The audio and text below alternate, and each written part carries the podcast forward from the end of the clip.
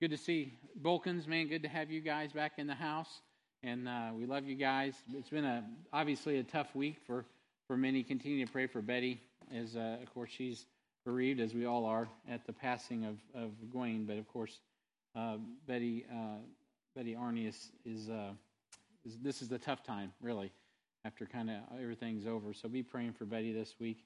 Uh, this morning, as we come to the Word of God, we're, we're going to begin a sermon series called reflecting on reality. And we've been going through this, this uh, season of looking at Isaiah chapter 26 and verse 3 and talking about how perfect peace comes who's, uh, to those whose minds are stayed on the Lord and, and looking at that passage in Isaiah. And I didn't really get to it in my sermon series. That passage uh, ends in Isaiah 26 with the Lord's return at the second coming of Christ. And, uh, and I tell you what, that is the, the hope and the promise that we have. But in the, between then, right? We have to be focused on what our job and our mission is. And I talked to you about different ways to measure that. And I tell you, Gary's sermon uh, a couple weeks ago uh, on is, was just fitly a word fitly spoken in regard to where we need to go. Uh, part of what we're doing this year is evaluating how we've been doing. Uh, one of my tasks here uh, is to uh, plan the next seven years coming up here uh, after 2022. And I'll be doing that this summer. I'm not there yet. But obviously, I'm thinking about it, I'm meditating on it.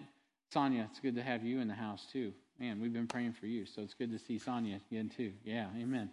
And so uh, we've we've been we've been uh, we're getting ready for you know another cycle of uh, ministry, and it really is sort of like a time of rest. We're coming out of COVID, uh, things are kind of placid. We're getting ministries going. Of course, we're very busy this year, uh, but that's exciting. We're, we're doing what we've, we've always been doing, which is serving the Lord. We're making disciples.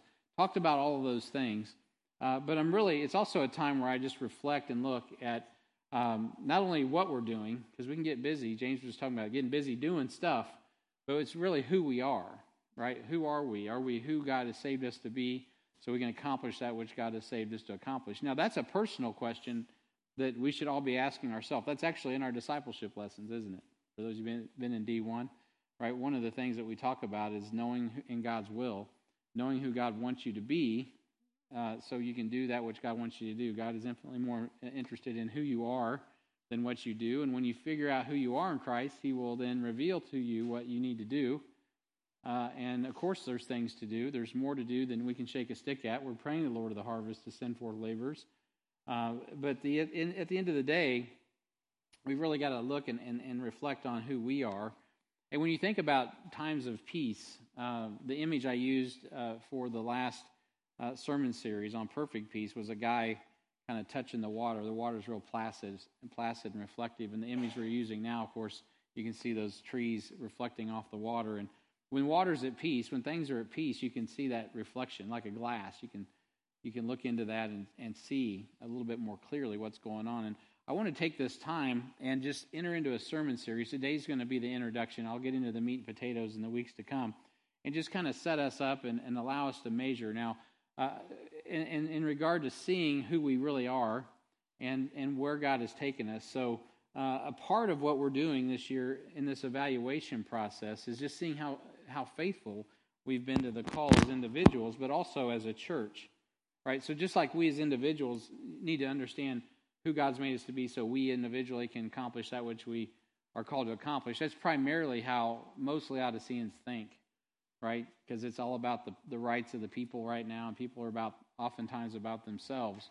But for us, as Gary pointed out, every member of the body is so important, right? And it's not just about what God has called you individually to do. It doesn't really work like that in the context of Christ. If you're a new believer, I know when I was a young Christian, I really it really was all about me. I, all I could, when I saw the Great Commission, I didn't think about the local church. I didn't think about, I didn't think about discipleship.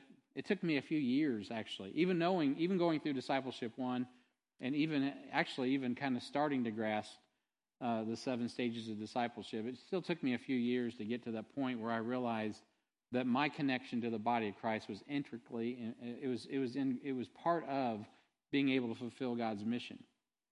And without the body of Christ, you're going nowhere in God's will. You've got to be plugged into the body of Christ. Now, that's not the message you're going to get today from contemporary Christianity. You can flip on K Love or whatever Christian programming you want to dial up on the internet or whatever, and you can have this like pseudo Christian experience in this world today.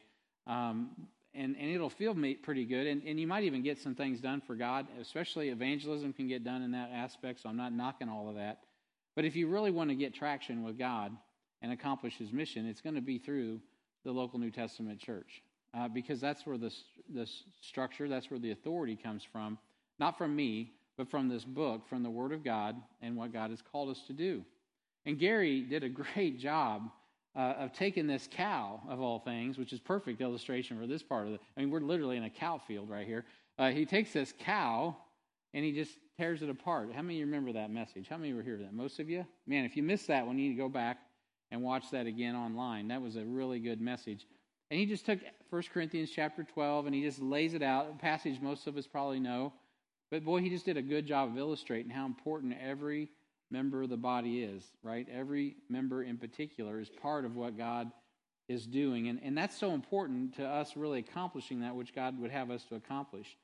Uh, the last message that he preached from 1 Corinthians 12 was very valuable, uh, not only to the church as a whole, but to individuals in the church to know that whatever it is that God is calling you to do is important to the overall forward thrust of the body.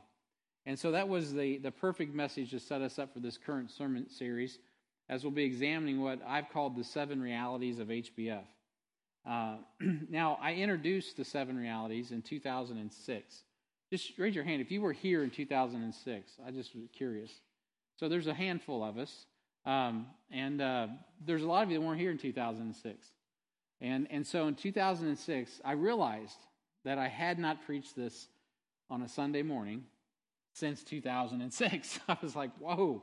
As I was reflecting and, and, thinking about, you know, the years to come and how important this really is in, in the DNA of HBF, I thought, wow, that's amazing. Now, I will say that in 2013, um, which, you know, by the way, 2006 was 16 years ago. So um, my daughter's almost 16. I mean, that's a long, not that she's getting old, but that was a long time ago. Where is she? I don't know. She she skip out on me. There she is. All right. All the fingers are pointing. All right. I'm just saying. But anyway, that's a long time ago. And 2013, uh, 2013, I, I, rolled it out in a one message on a Sunday morning like this. I, t- I took all seven uh, um, realities and I just preached them in one message. Boom, and just hit them all, which is good. I should do that every so often anyway and I hit it on one, and that was 2013. So I was thinking, I thought, well, that's okay because I did this on Sunday night. I did the whole, I went through the whole seven on Sunday night, and that was just a couple years ago. But you know what I realized? It was six years ago. I know. I couldn't believe that. I'm like six years ago. I couldn't believe that. Much. I mean, time is. Just, you know, I feel like time is just flying. It is flying by. And uh, and so I took some time about uh, you know six years ago in 2016 and uh, I ran through these links. So that was on a Wednesday night. Not everybody uh, was here, but just curious. How, and in every next steps meeting, I, I kind of just gloss over them quickly, and I keep moving on. Uh, how many? Anyone here? Um, and this is. Let me do the positive. How many of you here have, have heard, at least heard of the the seven realities of HBF? Because this is for me. I'm just kind of curious. I'd say 50% or 45% maybe. Okay. Well, good. So this is going to be a good series. You need to hear what I'm about to say because it's a part of, of who we are as a church. And, uh, and whether you know it or not, it guides, uh, it ties in with the seven stages of spiritual growth, and it really guides me as your pastor and us as we process through the time that we have left on the planet before the Lord comes. And so it's important that you kind of have an idea. And so I hope that, it, especially if you're new, this helps get you some anchors uh, to really this, the body so you feel connected and you can get some direction on, uh, on where you're going within the context of this, this local New Testament church in particular. And so, um, and so I want to take some time and address this. And if you were here in 2006, you may have slept since then. I will not be preaching exactly what I preached then anyway, because there are some contrasts, and that's what I want to point out right now. Some contrast between 2016 and 2022. Uh, I was going back and, and uh, reflecting, and it was really educational. It was really edifying for me to go back and look at where I was as, as your pastor and where this church was in 20, uh, 2006, I should say. I think I said 2016. 2006 and look at where I was. The church was only uh, four years old, you know, uh, and to look at where we were, not just at this church, but also in society in culture. I mean, a lot of things have changed, a remarkable amount in a very short time. And so Ecclesiastes chapter 1 and verse 9 teaches us that there's nothing new under the sun. The Bible says there, the thing that hath been is that which shall be, and that which is done is that which shall be done, and there is no new thing under the sun. Right? There's nothing that we're going to do or you're going to do that hadn't already been thought of. There's no new thing under the sun. Uh, yet, um, there are some things that have changed. One thing that hasn't changed, and I've asked you to turn to Hebrews 13 uh, and, and verse, I want to look down at verse 8, Hebrews chapter 13 and verse 8. I did neglect to tell you that if, uh, if you don't have a Bible, you can grab one from the seat rack in front of you. We're going to start off today on page 1613. And for those of you that are looking for a handout for the notes, I've been providing those. I didn't do that today because I don't think it was appropriate. I'd rather you just kind of, this is an introductory message. I'll have all kinds of outlines for you in the next few weeks. So you'll have, if you're an outline type of person, you'll have one uh, coming to you.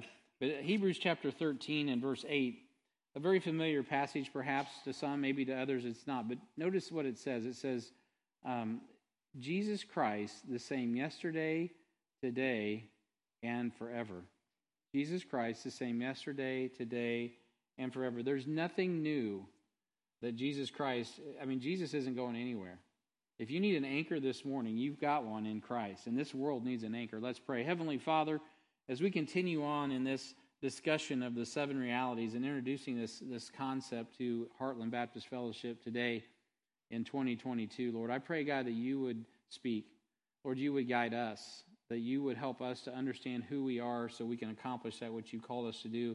Lord, we're very, very um, intentional about the knowing what the mission of God is. We're very intentional about all of those things here at HBF, the Great Commission, the Great Commandment. Lord, the great invitation, making sure that we are accomplishing those things on a perpetual basis. But Lord, all of that's in vain if, if it's not you that's doing it in and through us. Lord, we cannot do this in the flesh, just like we can't get saved in the power of our flesh. So, Father, we come to you this morning and we pray, God, that you help clarify our thoughts. Lord, help us to look at some of the things that have changed in our society, but help us to remember that you are unchanging. Lord, you are the rock, you are the anchor, you are the the one that is going to set everything right and has already set everything right for those that have called upon you. Lord, we thank you this morning for your word. Lord, again, we pray for our sister Betty Arney. Uh, Lord, we pray, God, for those that are hurting in our church body. And Lord, we're thankful for those that are uh, returning. And Lord, I pray, God, that you just continue to bless your people, your saints, uh, for your honor, for your glory. We ask this in Jesus' name. Amen. All right, so we're looking at this concept of of this the seven realities. So God, even though God doesn't change, and our mission doesn't change, um, a lot has changed in 16 years in regard to our society. And uh, you know, I will tell you, in 16 years, I've changed. How about you? I mean, is your body the same today that it was 16 years ago? Uh, no. So, so some things remain the same. Jesus is the rock, and once upon a time, maybe I was a rock, but not anymore.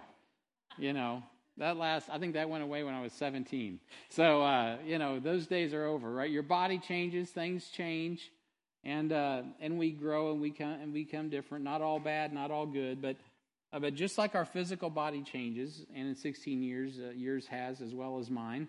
Um, Heartland has changed. We've planted a couple churches. Uh, we've sent out a couple missionaries who have completed their cycles on the field. And, uh, and, and we're also in a place where we're looking forward now to the next generation of missionaries, kind of telling. So we got to be praying about fulfilling the mission of God. We have a few new obstacles.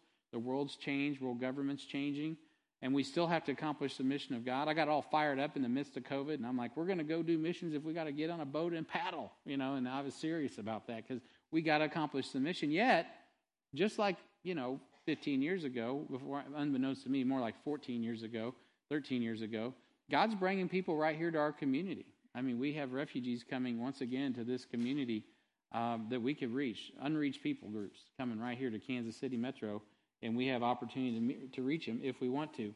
And so, so God's given us uh, some things have changed and some things haven't changed, but God's really done a lot of work in our body since then. And we, of course, once you've had a couple kids, things change And, uh, and so we look a little different maybe than we did 16 years ago.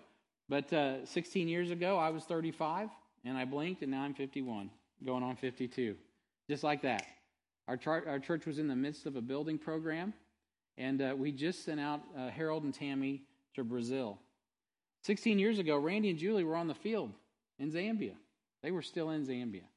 And, uh, uh, and I tell you what, guys, a lot of things were different back then. As I look, this is good for me. I'm going down memory lane, but as I look back, I'm thinking, man, man, that, that things have, God's done a good work in a in a really short amount of time. Back then, we had no Word First Bible publishing ministry. It wasn't until 2008, two years after I preached this initial ser- series that I'll be introducing and then we'll be getting into. It was, t- it was two years after that before we met, uh, we met Pradeep Lima in our inaugural visit to uh, India. And then, of course, Rajan later on in the trip in Nepal. And that is that changed our life. And Pastor Carl Silva and all those guys in India. I mean, that changed the course of my life personally, but it changed the course of Heartland's life. I, I bet in this room, many of us are personally impacted by all those things that God did through this church, right? It wasn't me or it wasn't just just Doug. It wasn't Pastor Randy. It was all of us just doing our thing. And so many of us have cycled over and ministered on the ground, or we have given toward missions. We've seen God. Uh, there was no church plant movement through Pradeep Lima in 2006 and it was just getting started in 2008. It was it, it, it, couldn't because there was persecution. You couldn't even get out of the house at, in uh, in Orissa in 2008 because people the Christians were hiding in the woods uh, and, uh, and and running for their lives literally. And that's how that's why I even met Pradeep because the church was being persecuted. Now, when we get to the end of this, and you'll see one of the, the one of the things is we want to be part of real battles, and I don't mean like let's go to your you know Ukraine and pick up a gun.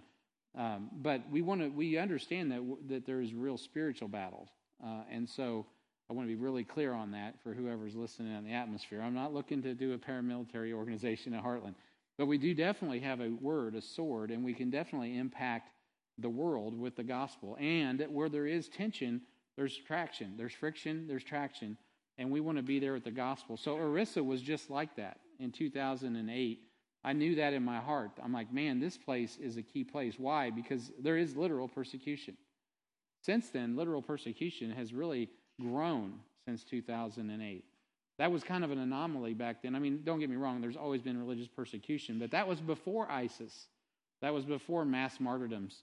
Uh, that was before a lot of the, there's been, a, the church has been heavily persecuted since 2000 when I did this first sermon series, 2006. We were like living in la la land in 2006, very peaceful compared to what's been going on for the last 16 years in regard to the activity of both the church and the devil. I mean, it's ratcheted up. There's definitely a collision course. And of course, we know in prophecy that's what's coming. So, so my job today and, and in the weeks ahead is to prepare y'all and myself uh, to continue in the things that we've been doing, knowing of whom we've learned them, and be ready to address the things that are coming in this culture and in this world because our job is to be faithful stewards of the mission until we get home. We've got to do that. I've got to do that or I'm a failure as your pastor. And so, um, and so a lot of things have changed. But again, I want to emphasize God has not changed. His word has not changed. And we, by God's grace, will continue to hold fast to the faithful word as we have been taught. Now, to give you a flavor, uh, a little bit more flavor of some contrasts of how things have changed, when I, when I introduced this sermon series uh, back in 2006, I, I kind of I kind of based the illustration on reality television. and I was looking back on that, reality television, right? I mean, television. Who even, we don't even call televisions televisions. They're screens now. I mean, I mean, it's just like reality television. That's old hat. As a matter of fact, I even said that in my message that this is a fad. It'll pass. It's already come and gone, and um, and it's been replaced though with something that's even uh, a little different. It's it's called social media, which wasn't even available in any large degree in 2006 because people were still using flip phones in large part. Uh, but the world has changed dramatically in the way it communicates in, in, since that time. And uh, and if you're not gonna, if you don't feel old yet, you will probably before I'm done. Uh, and so so um, in 2006, we were we were still using those flip phones, and it wasn't until 2007, January 9th, that the iPhone, the first generation iPhone, was announced.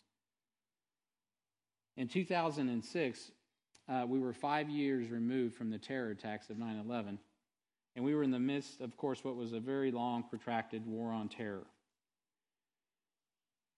So, in, in 16 years, we've gone from watching television programming, uh, reality television programming, uh, to starring in our own reality programming through social media. I mean, that's really the difference.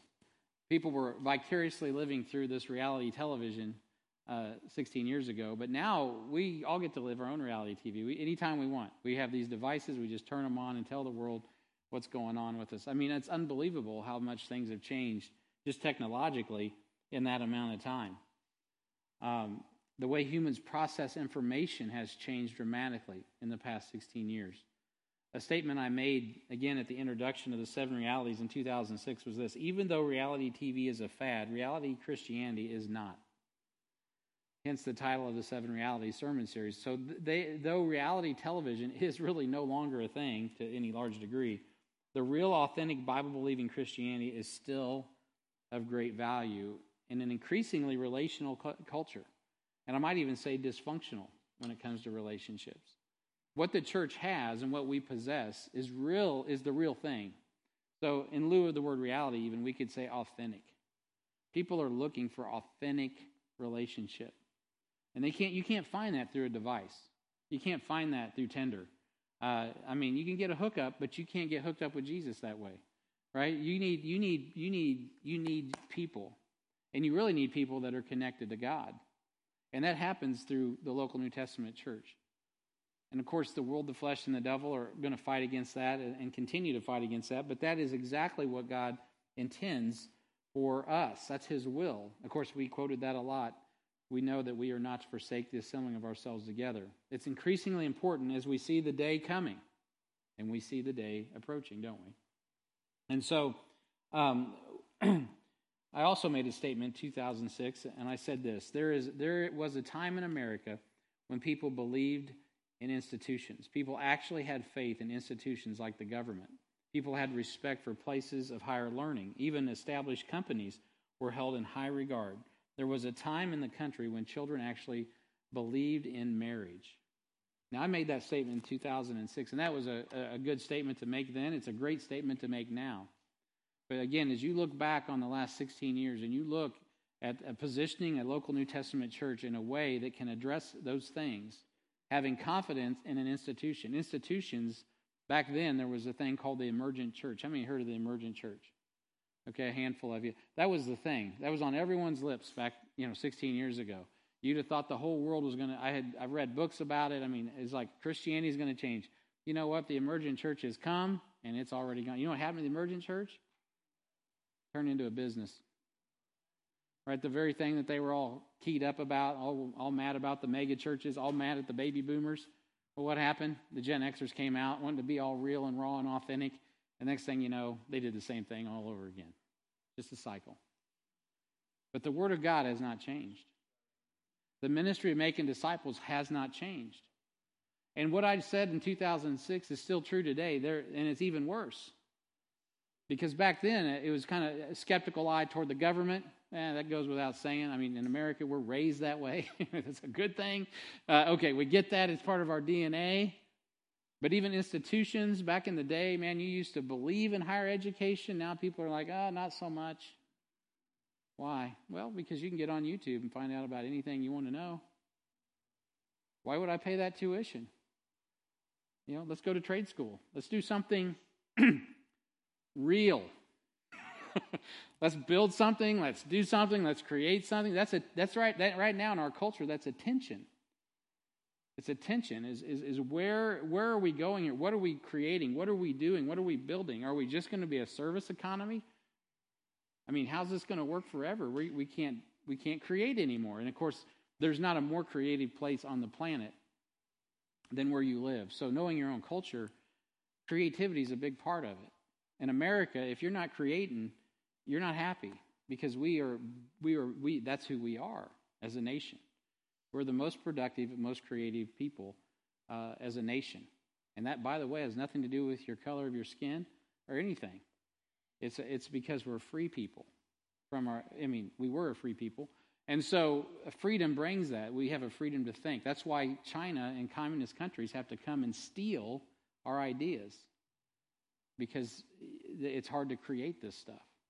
The greatest, the greatest things come from this people group that was, and this is an eclectic people group that comes from the freedom, that comes from the very gospel we're preaching. So the successes that are seen even in the business world and, and, and all these things economically ultimately stem from generations of people's souls being freed through the gospel and people's lives being ordered and priorities being adjusted and people understanding that there's something that's a higher standard that will not change. It is the Word of God, it lasts forever and ever.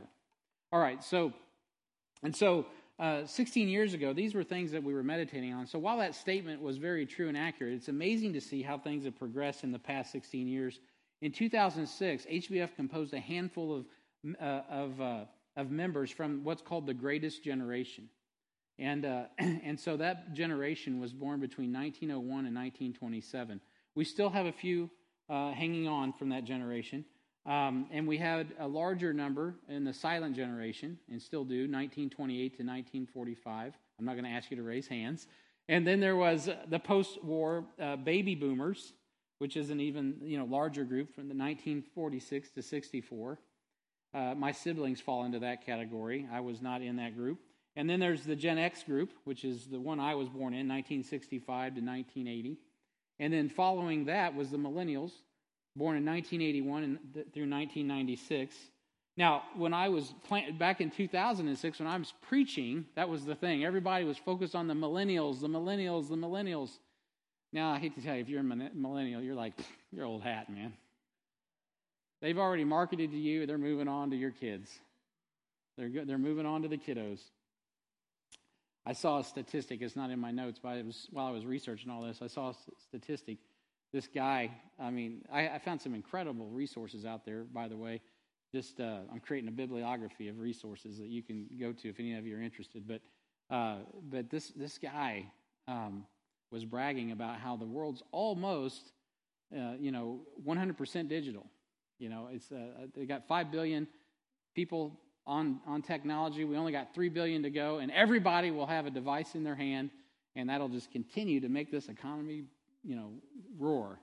I'm just watching that, going, "Wow, that's." I don't know if that's exciting or not. Um, and I'll talk a little bit more about that as we go. But um, there's a lot that's gone on. The millennials were that up and coming generation, but now Generation Z uh, is coming up. And back then in 2006, it was an unknown quantity. And uh, the oldest among them in 2006 was nine years old. And so today in 2022, that generation comprises 10 to 25 year olds. And they look much different than millennials or the generations before them. So let me just give you an idea, just a sample. And this is definitely not a, this is just an idea, right? I'm sure there's variations. Uh, I got this from Research Docs. Um, but this is just a sample. The Gen Z has grown up in a world where the average 11 year old has a cell phone with a data plan. Think about that. Some of you older folk. What would you have done with a cell phone with a data plan? Yeah. Gen Z spends an average of 3.33 hours of their day on a handheld device. That's not just a phone, that's also a tablet. So that's a long, that's quite a bit of your day, 14%. Um, 57% go to bed with their phone next to their bed. 44% feel uncomfortable in the absence of their phone.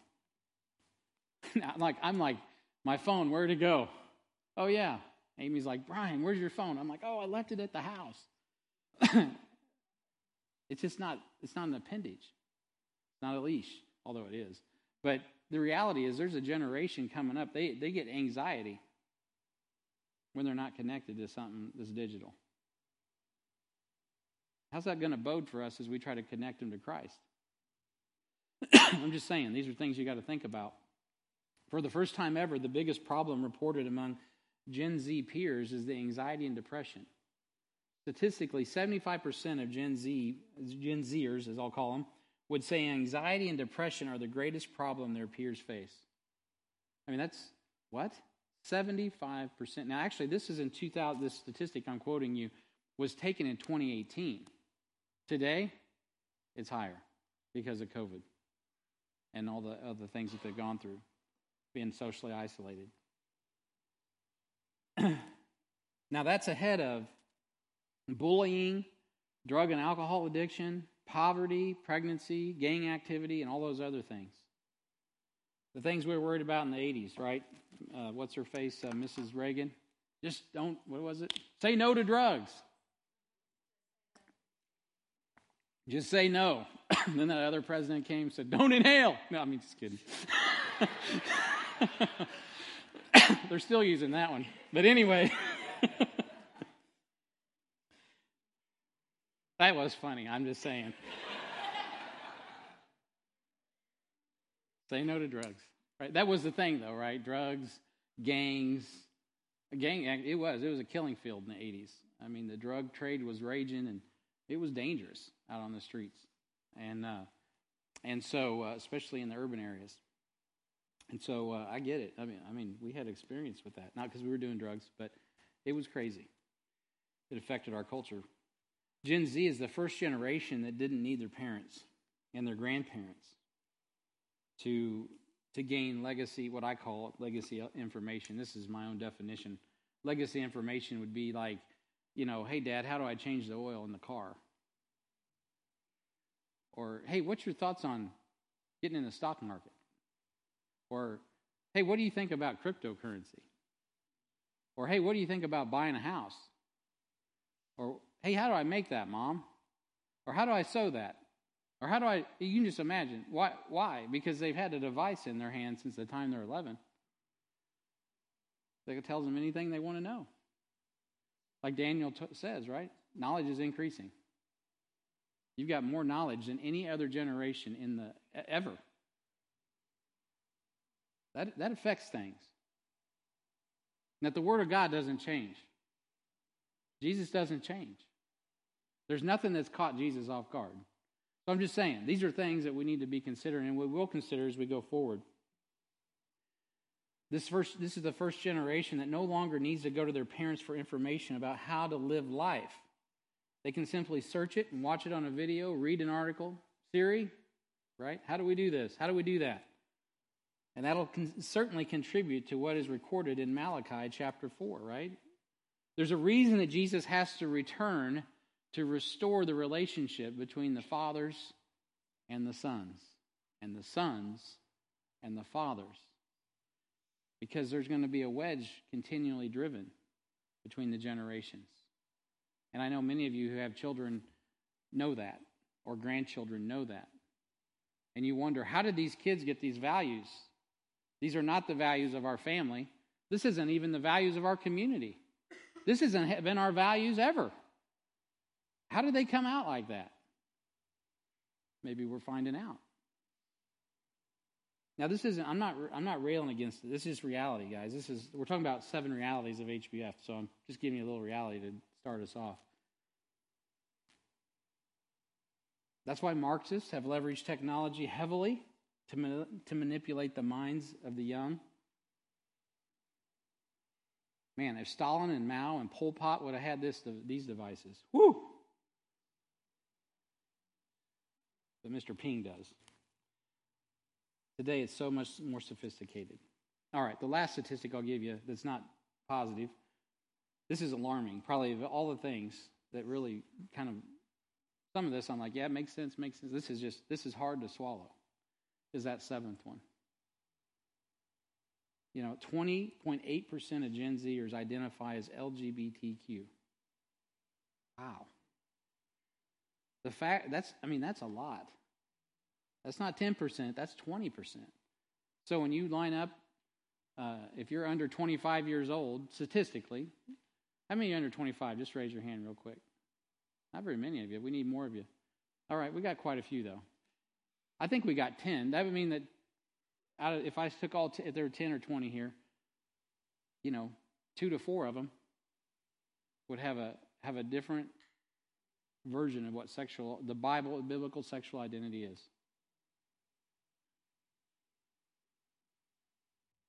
I was born that way. No, somebody taught you that. We were born sinners for sure. The fact that, that many young people are either confused about their sexuality or already pursuing a path to gender dysphoria or some sexual perversion is more alarming and underscores the searing of the conscience of this generation. I got a I got a guy over here in the E wing, Mitch. He's he's all excited about this generation. He is like, man, this these are the disciples. They're not the future. They're the now. We got to invest in them now. I'd have to say he's right. We better figure this out for our kids and our grandkids and our great grandkids. We better have a church in the heart of America with a heart for people that gets gets this stuff down. So we know how to reach people where they're at and take them where they need to go. Now, there's some good things about Gen Z too, by the way. A lot of great things. They're very intelligent. Gen Z also has very interesting things uh, that they add. They are the first generation in probably over 100 years that reads primarily for pleasure instead of, of learning alone. They actually enjoy that. And when I was talking about creativity, I, I forgot the number, I lost the stat in all my research, but there's a statistic that is voluminous amounts of data that's out on the internet have come from, the, from people that are like the average age of 15 years old. Very good creative literature. I mean, this is like a renaissance of creativity that the world hasn't seen being tapped into to these young, these young Gen Z folks. Because they're taking storylines that traditionally we, we kind of had in a box and they're blending them together, they're mixing them, they're creating, they're all digital, they're thinking about all these things and creating their own new their own new stories. They're creating their own stories, which is okay. Another interesting thing is that they is that they want to travel. Uh, they're good at writing, they're good at reading, oftentimes, and they want to travel. And I look at that and I think, man, what does the church need? Boy, couldn't we use some people that know how to communicate with other Gen Zers and that want to travel? I got it. I mean, my daughter's like, I want to go to Oaxaca. Sam's not fighting me to go somewhere either. We got young people that are like ready to go. Any young people want to go see the world? You don't need to go in the military. Just join this army. We'll get you where you need to go. Well, it's good to join the military, Cassie. but I'm just saying, we are in a battle. We're in a battle. So Gen Z has some interesting things, and I didn't put enough of them. There's a lot of wonderful things that God is doing in that generation. And so I have noticed over the years that, you know, every generation has angst against the next, both downward and upward, right? So all the Gen Xers were all mad at the baby boomers for being consumers, and then the millennials are mad at the whatever, and the at the at the Xers, the Xers are mad at the millennials. I don't know. Everybody's, you know, whatever. Hey, people are people. Nothing new under the sun. It's just the way it works. But there are some unique things at this time in history that, as we look at the seven realities, I, I guarantee you, things are not the same today socially. Even though God's word hasn't changed, and God's plan hasn't changed, and God's will hasn't changed, there's a lot going on in our culture that's changing. And we definitely need to be aware of that. If you have your Bibles, turn to Proverbs chapter 25 and verse 28. Proverbs chapter 25 and verse 28. Proverbs 25 and verse 28.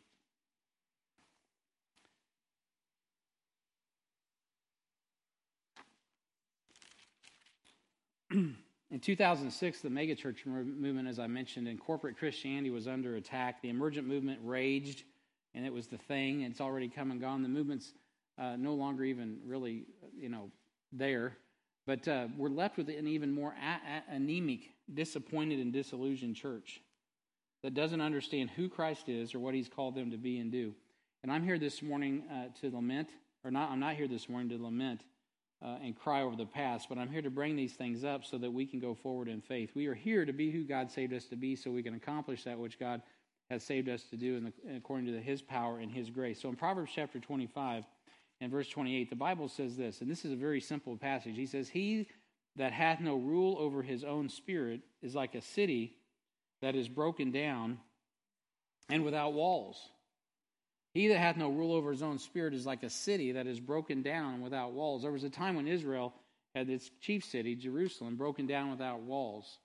And there's a, there's a problem when the city's got no walls. That means the adversary can just come over at his own will and his own whim. The first thing Nehemiah did, right, when he wanted to see worship established, uh, was, was build the walls around the temple in Jerusalem. He built the walls in Jerusalem so worship could commence because it was God's will. Listen, beloved, that's what we're here to do is worship. And if we're not, if we don't have rule over our own spirit, If we don't understand who we are and we don't know what God is trying to do in our lives, if we're not disciplined like a soldier, if we don't understand what God is teaching us to do so that we can stand fast on the faithful word, we're not going to be of any use in this spiritual war. We've really got to make discipleship a priority, as we've already talked about. Both the world and the Christians have been overrun by the spirit of this age. And in 2006, there was great skepticism about skepticism about institutions like governments and schools and all of those things. That's only increased in the past several years, and now includes corporations that are in collusion with businesses uh, to harness technology to make merchandise to the world's population, and also governments who desire to use technology to control the populace uh, and that's all a cocktail that will certainly play into the hands of what's yet to come. But in the meantime, confidence in traditional monetary systems like the US dollar, the Federal Reserve, and the banking system are giving way to cryptocurrency movements, and nobody knows where that's going to go. So this continues to drive people away from tangible assets to technology. And that's exactly where they'll need to be when the devil takes them captive at his will. So in 2022, stuff is simply, in 2022, stuff simply as is not as important as it was in 2006. People are needing peace of mind and heart more than ever. Right? The, the Gen Z kids, 75 plus percent of them, are not looking for a new toy. They're looking for peace of heart and peace of mind. Anxiety is driving them crazy. Depression. Who knew what depression even was in the previous generations? I mean, it was not even a thing. I'm just down, you know. And I'm saying there people haven't always dealt with depression, but man, 75 plus percent anxiety. We all dealt with those things. I get it, but something is going on. There's a thing now among Gen Zers, which is interesting, called, called cottage core. It's one one name uh, of of it, one way to describe it. And through the lockdown, this thing increased. And what it was was basically a nostalgic view of the past, where uh, folks in that generation would take uh, take and look back on things and, and, want more traditional lifestyles like baking and creating in, in a simple way that was romanticized. Of course, um, they wouldn't really want that. They they don't want to live in a little cottage in the woods without Wi-Fi, right? Because how would you find your recipe? I mean, come on, you got to. But you know what I'm saying. Ideally, ideally, that's that's kind of it's this romantic notion of of what was, right? Uh, they really do want a washer and dryer, I promise. And uh, they don't really want to do their laundry by hand. But all of those things are romanticized, which is cool. It's a more simple life. It's, what it is is simplicity. And you know, one of the things that we need to be providing is simplicity through the gospel of the Lord Jesus Christ. Don't be beguiled from the simplicity that's in Christ. That affluent society in Corinth was being warned by Paul. Don't be beguiled from the simplicity that's in Christ. And that brings me to the series that we're getting into today. In 2006, I asked this question How much stuff can we accumulate before we figure out that our joy is not found in the things we possess, but the one who possesses us? It's my heartfelt desire that when real people are looking for real solutions and meaning in life, they run to you, right? They run to us. Real, authentic Christians who have a real relationship with God that can show them by example how to face the real battles of life. It's my prayer that this body is an army of real ministers who rise to be real leaders, not only at church, but in the home and the community, who are consecrated to the point that by the grace of God, we trust God to use us in real spiritual war zones of our culture to make impact in eternity that would even change the culture. That was from 2002 or 2006. And it's still true today in 2002. Today, I'm not sure people even want to deal with reality, to be honest with you. Running to real battles doesn't resonate with the souls of men like it used to. But God has called us, in, in, in, nonetheless, to be part of a real battle, and it's a battle for souls. And it's something significant, something that goes beyond this life and goes into eternity. Part of the issue today is not knowing, uh, is not knowing what to do, but really why to do it. We got to have the want to. Where do you get the want to? The want to comes from God. It's His want to being our want to. He's got to give us a want to to follow him for his honor, for his glory. There's nothing more authentic than trusting God for real eternal results in a world that's phony as a $3 bill. Now in Genesis 1:26, I was going to have you turn there for time's sake. I'm just going to read it. You know the passage. It says, "And God said, Let us make man in our image, after our likeness, and let us have dominion over the fish of the sea, and over the fowl of the air, and over the cattle, and over all the earth, and over every creeping thing that creepeth on the earth." And you're familiar with this passage, but this passage speaks not only to being fruitful, multiplying and replenishing the earth and subduing it, or, or and replenishing the earth, but to subduing it. When God created Adam and Eve and placed them in the garden, He says, "You know what? You guys need to subdue this thing. I've given you these blessings, but you got to you got to do something with that. You got to subdue it. You got to take control of that thing." This passage speaks not only to that fruit, but to the need to subdue. And it's not, uh, if you have noticed, individuals in, in our culture um, are breaking free from the influence of the Holy Spirit of God. What really causes us to, to keep the wheels on the wagon is not us, it's the Spirit of God, it's the Word of God, it's the influence of Christ in a culture. And, and you know what? When this happens and people are not under the influence, I don't mean under the influence of alcohol or the influence of drugs, I'm talking about the influence of Christ it's not God's fault, it's ours. And we need to be serious about praying about that. Why are people not under the influence of Christ? Now, I'm giving you some reasons why. Those are some of the symptoms. But how do we overcome it? You can sit around, I can sit around all day as a pastor and complain, and that's what a lot of Baptist preachers do. You point out all the bad things, and then you just rail about it, and everybody's mad and they go home. That doesn't fix the problem. Because the key to this thing is love. Charity never fails. We got to love God and love people. The great commandment never fails. And we got to offer that great invitation. The great invitation never fails. And so you, it, hating technology is not going to win anybody who's attached to it to Christ. You're going to have to use it if you want to if you want to get people saved. That's all there is to it because that is the way they communicate. You may not like it, you may want to change it. It doesn't change the fact that if you're going to meet people where they are, that is where they are. In large part, not just not just Gen Zers and not just millennials. So we got to understand that we got to get a hold of this thing. We got to make sure the Spirit of God is working in us so it works in others. It's not God's fault, it's our fault, it's my fault. We can't allow technology to keep us from the power of God's Holy Spirit. The Bible is the best kept secret in social media. And I've known that for even when it first came out. I remember sitting in my office many, many years ago before I was a pastor. Was sitting there at the Fagan Company. I had the big screens going back then. That was a cool thing, having these big monitors so I could do my drafting. Had all that stuff going, and the internet was new. And uh, man, the volume of information and how fast our business was changing. Information had to be there like this. It was extremely stressful for me trying to get all these drawings turned around in record time. You know, so you could, it was all money, time. You guys know the deal. It's just a treadmill. And, uh, and so you're doing all of that. And uh, I realized this a flood of information floods of information. How do you get the gospel through a flood, a torrent of information? And then God said, Well, Brian, I've given you a sharp, two edged sword. It'll pierce. It'll pierce right through all of that and go right to the heart of the matter. The thing is not to worry about all the other messaging, it's to be focused on the message that you possess and to get it to the hearts of people. And beloved, the thing that people are dying for today is face to face relationship.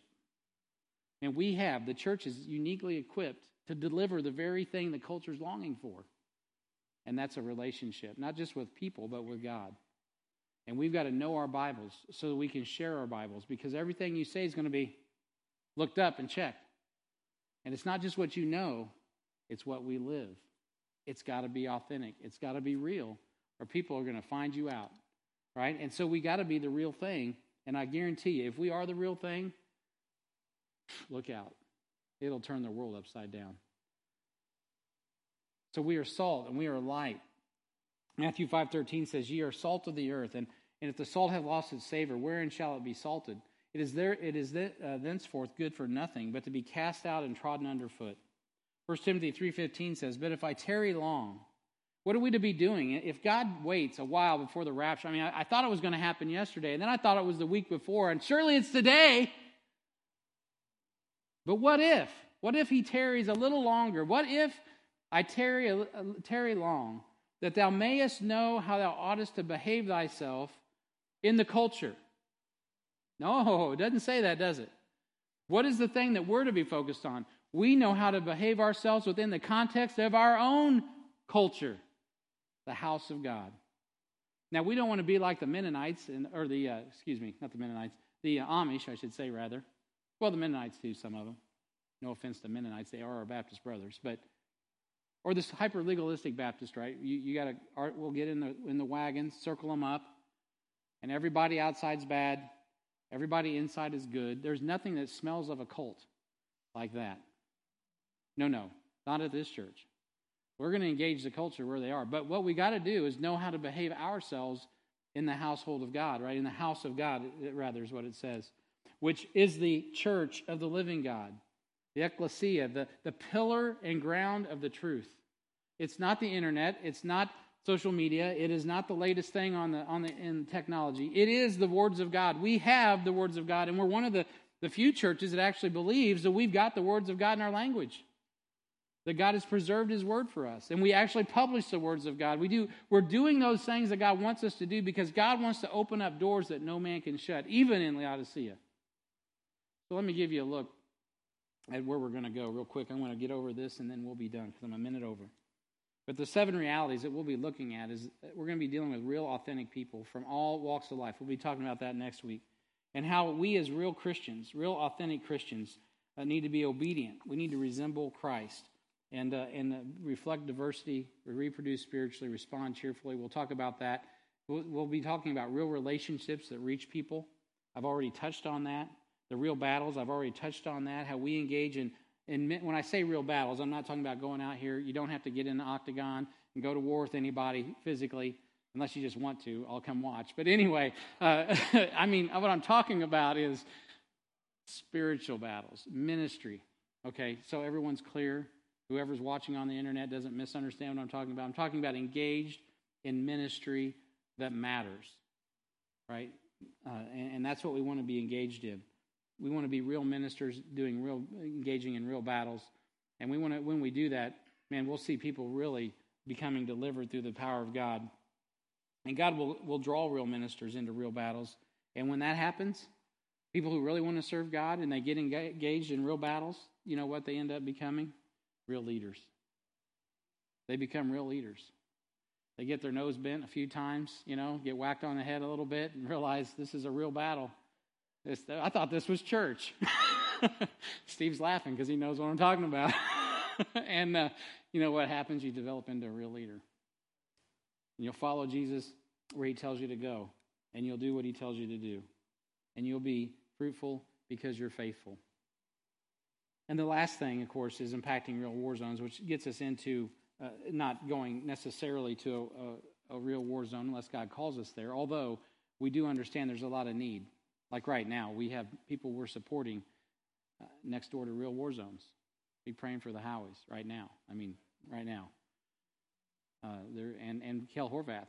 I mean, they're all dealing with the, the, the influx of a real war. So when God's really got a couple, you know, what's going on in Europe? I'll be talking about this Wednesday night. Come back Wednesday night. We'll talk more about it in length. But what's going on in Europe? Uh, when that's going on, these are principalities and powers, spiritual weakness in high places. A lot of things we could talk about geopolitically. But what we know spiritually is God's working. How do we know that? Because the devil's working. It's God versus the devil. And who needs to be there? Real Christians. Real Christians. And so uh, we need to be there giving the gospel. And there are real Christians there, by the way. God's doing a good work, so continue to pray for that.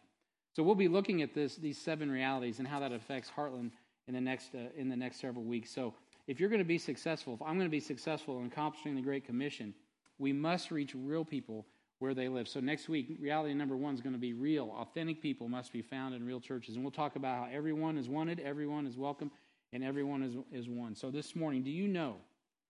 Do you know do you know how to behave yourself in the house of God? Right? Because if the Lord tarries his coming, you need to know that. And if you don't know, we got a plan for you. First, it starts with salvation. By the way, next week we're having baptisms. There's two people scheduled for baptism. If you need to get saved, get saved. If you need to get baptized, get baptized. That's where it starts. But if you're a member of this church, or maybe you're not a member of this church, you're like, Brian, I want to know the next step. Hey, you know what? Uh, you can sign up for discipleship. We'll get you going in a Bible study that'll help you understand more about salvation, eternal life, um, uh, the ordinances of the baptism and the Lord's Supper, the Holy Ghost, the Word of God, uh, the, the, uh, the prayer, uh, the, and all of those things. There are a lot of things there. I'm going to mess myself up. But anyway, um, you can get started in discipleship. But make sure you know how to behave yourself in the house of God. And if you're just like, okay, you've got my interest, I will come back. Well, good.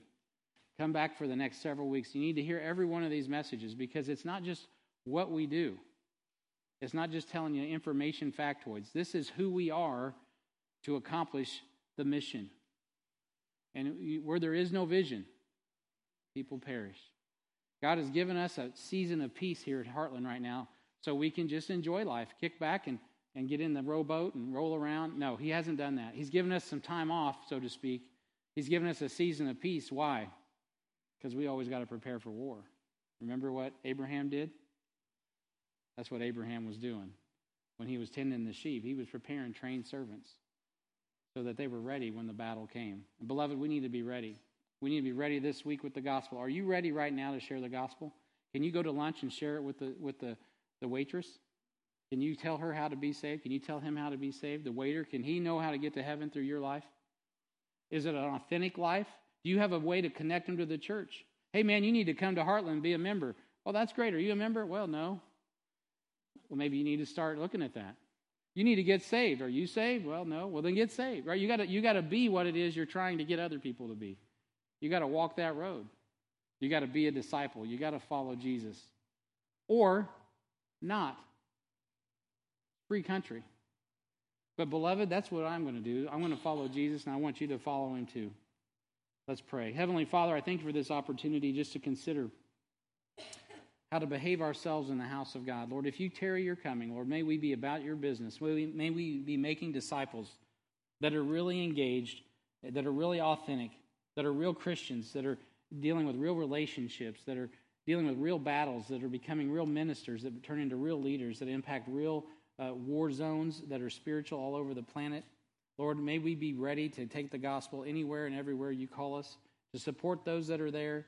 Lord, to send the Bibles there, to send the people there, to send the prayers there, most importantly.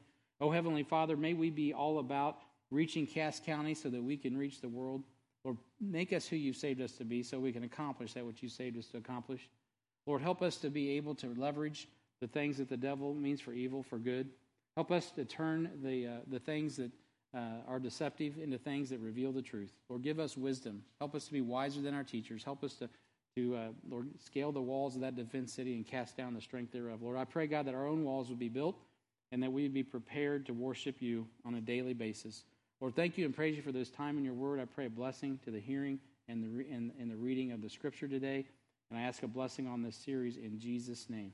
With heads bowed and eyes closed, nobody looking around, as we uh, conclude in a time of prayer, I just quickly want to ask if God's been calling you. I had some young lady tell me last week that God was calling her.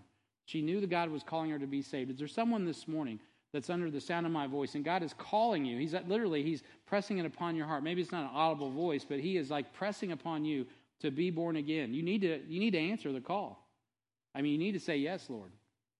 Is there anyone that would say, Brian, that's me? I, I, need to, I need to respond to this call. I need to be saved. Anyone at all? To my left? In the middle? To my right?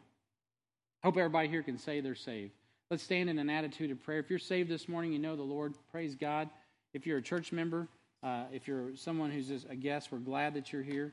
You say, Brian, I just need some prayer. Anybody want to need some prayer? Amen. Let's have a word of prayer and we will prepare to uh, move along with the service. Heavenly Father, I pray for these that raise their hands, Lord. I pray, Lord, for your church. I pray, God, for everything that you are and what you're doing. Help us to think upon the things that we've heard today, to meditate upon them, give ourselves wholly uh, to the Word of God. Thank you for what we have, Lord. We have a lot of knowledge, uh, we have a lot of opportunity. Uh, Lord, uh, we have even a lot of resources in so many ways. Uh, Lord, we always want more. We always need more. But Lord, at the end of the day, we've got everything in Christ. And Lord, as the world changes and things are different, so different from 16 years ago, so different from even six years ago, or what is not different is you. Lord, the Word of God has not changed. The household of God, the house of God has not changed in regard to who we are and what we're here to accomplish. Oh, Heavenly Father, I pray, God, that we would be faithful with your word, with your mission until you come. Lord, I pray, God, that you would call every generation uh, Lord, to continue to work in your ministry to accomplish your mission and your power for your glory. Whether it be many or few, Lord, I pray, God, that we'd be faithful, that we'd be authentic, and that we'd be most effectual. We just thank you and we praise you and we ask this in Jesus' name. Amen. Amen. You may be seated.